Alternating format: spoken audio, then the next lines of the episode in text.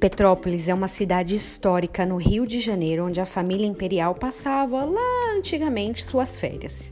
Com a temperatura mais amena, era uma forma de se afastar do calorão e até da agitação do rio. Tendo passado tanta história por esse solo, não é à toa que existam tantas casas e edifícios tombados pelo patrimônio histórico.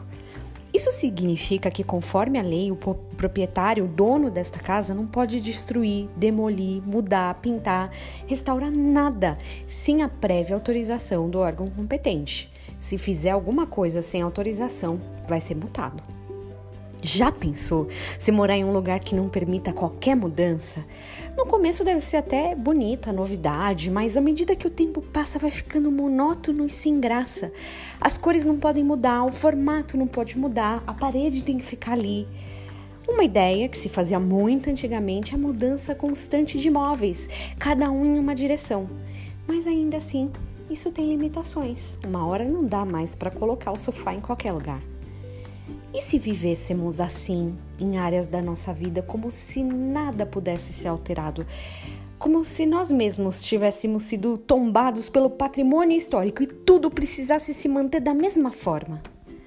A verdade é que Jesus e em Jesus nós podemos e precisamos viver em novidade de vida, viver de uma forma renovada.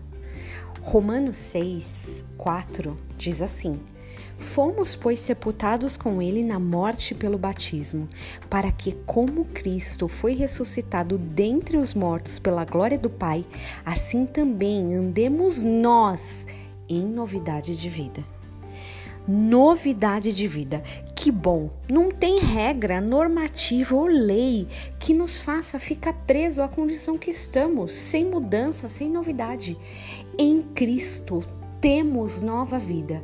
Eu declaro que esse ano de 2022 vai ser marcado pela nova vida de Cristo em você. Que você tenha um dia muito abençoado em nome de Jesus.